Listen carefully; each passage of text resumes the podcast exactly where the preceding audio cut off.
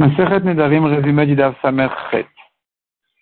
La Gemara se rapporte sur la lacha qui avait été citée dans le Mishnah, qui disait que Nahara Morasa, donc une jeune fille qui est entre 12 et 12 et demi, qui est fiancée en Kiddushin, se dit qu'il lui annule ses Nedarim, alors qu'en général c'est soit le père, soit le mari. Ici c'est les deux en même temps. Elle est liée encore au père parce qu'elle n'a pas encore 12 ans et demi et qu'elle n'a pas eu encore de choupa avec son mari. Elle est liée déjà à son mari parce qu'elle a quand même reçu des Kiddushin. Donc les deux vont lui annuler ses Nedarim. La Gemara ramène deux psukim dont on apprend cette halakha. Donc Rava ramène une certaine rachat, un pasuk, Vimayot Yeleish.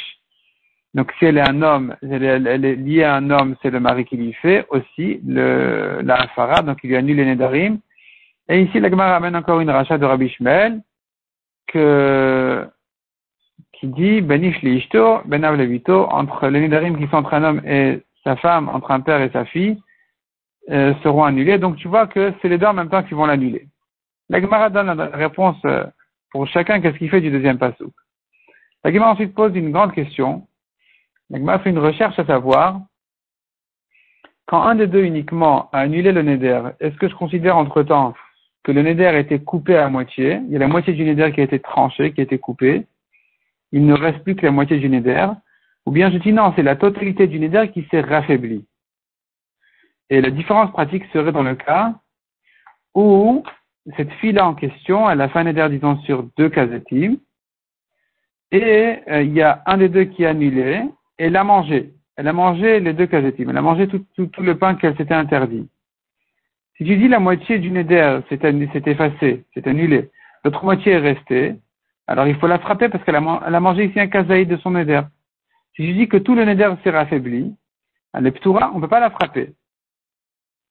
Alors la Gemara, pour répondre à cette question, la Gemara ramène une longue braïta qui ramène plusieurs cas qui tournent en fait autour du principe qui dit si le mari est mort, du moment qu'il n'a pas validé le néder de son vivant,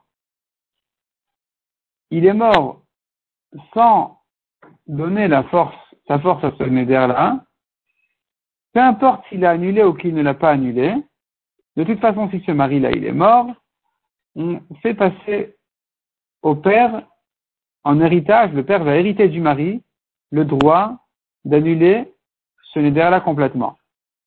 Par contre, dans le cas contraire, où c'est le père qui est mort, on ne donnera jamais le droit au mari d'hériter le pouvoir du père pour annuler le neder.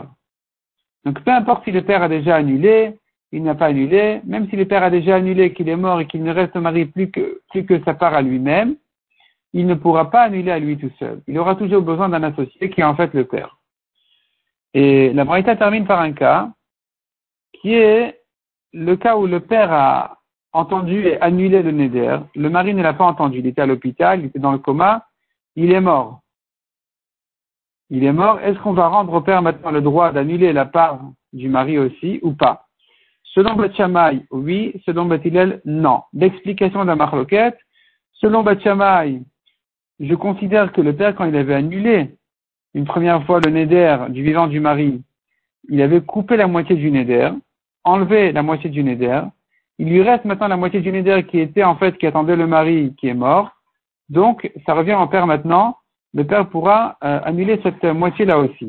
Ça c'est Bet Shammai. Bet qui disent non, il pense que le mari, le travail qu'il a fait du vivant de, pas le mari, le père, le travail qu'il a fait du vivant du mari en annulant le neder, correspondait en réalité à, raffaiblir la totalité du Néder.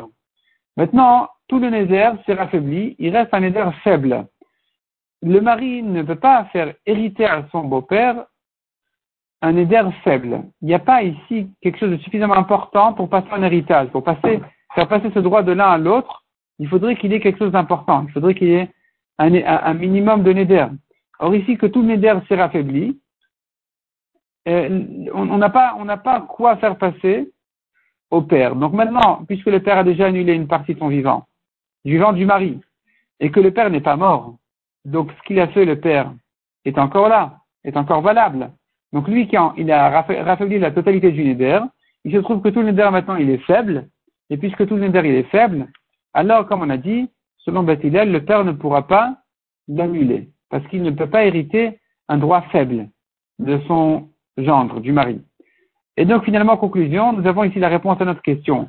Est-ce que quand un des deux a annulé et l'autre non, est-ce que j'ai dit qu'il a coupé la moitié du neder ou j'ai dit qu'il a raffaibli tout le neder Réponse, selon Batiama, il a coupé la moitié, selon Bathila, il a raffaibli tout le neder.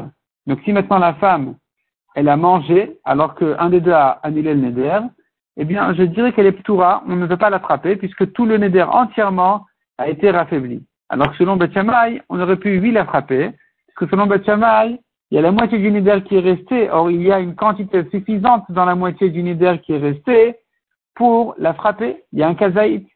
Donc selon Betchamay, elle est chayavet de Malkout, selon Batilal, elle est ptoura.